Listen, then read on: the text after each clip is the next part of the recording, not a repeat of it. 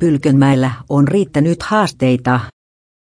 Pylkön ääni rekisteröity yhdistys, N. Iida Moisio ilmaisi huolensa KSML Sale Pylkönmäen mahdollisesta harkitsee Sale Pylkönmäen liiketoiminnan lakkauttamista tai myymistä, koska myymälä on tappiollinen ja näköpiirissä ei ole muutoksia, jotka parantaisivat Pylkönmäen